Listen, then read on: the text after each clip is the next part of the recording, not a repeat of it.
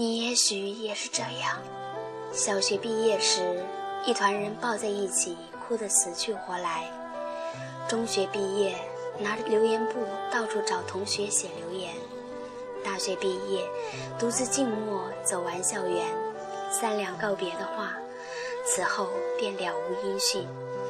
人生不是从复杂到简单的忘记，用语言动作来表达丰沛情感，单薄时间升起的回忆，总不敌前程来的现实汹涌。于是，最后索性独自走一程，再没有了言语。当初你抱着哭得死去活来的人，现在已经再也想不起姓名。当初怎样也舍不得收起的留言本。在一次次的搬家中，也不知丢在了哪里。当初离开大学校园，信誓旦旦说着以后一起打拼的校友，如今只有结婚生子时礼貌性的电话通知。我们愈渐地封锁起自己，尽一切努力躲开身外的无谓瓜葛。探头探尾的生活里，只有自我和自我前程。也并不认为这样的包裹是可怜。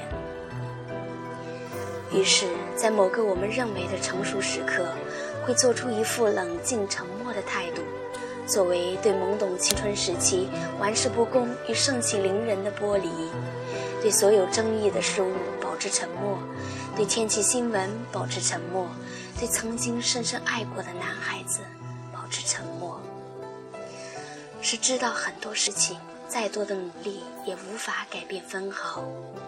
成长成熟以后，才能懂得的静默力量，从此变得不善言语起来。于是，每一天都有了新的改变，自己与自己抗衡斗争而已。然而，你懂得生命的时光越来越短，能真正进入心里的人越来越少。曾经根深驻扎的，也慢慢剥离了根系，浮出了属于你的生活轨迹。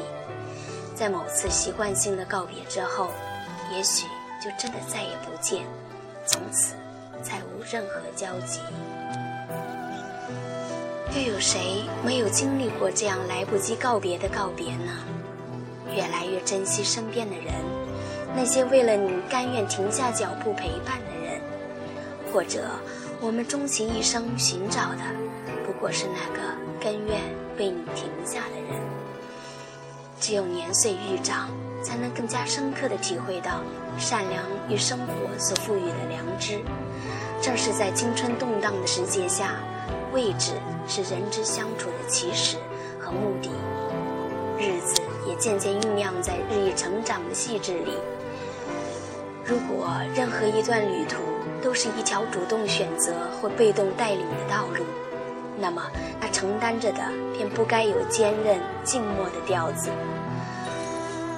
我在中学时候告诉过朋友，如果允许，是必定要做甲方的。话语权是任何时候都能主宰生活方向及质量根基。年轻时，我们倾尽全力博得的掌声。不过是为了保持与生活相持的节奏而已。沈从文先生的一段话，愿以此共勉。我行过许多地方的桥，看过许多次的云，喝过许多种类的酒，却只爱过一个正当最好年龄的人。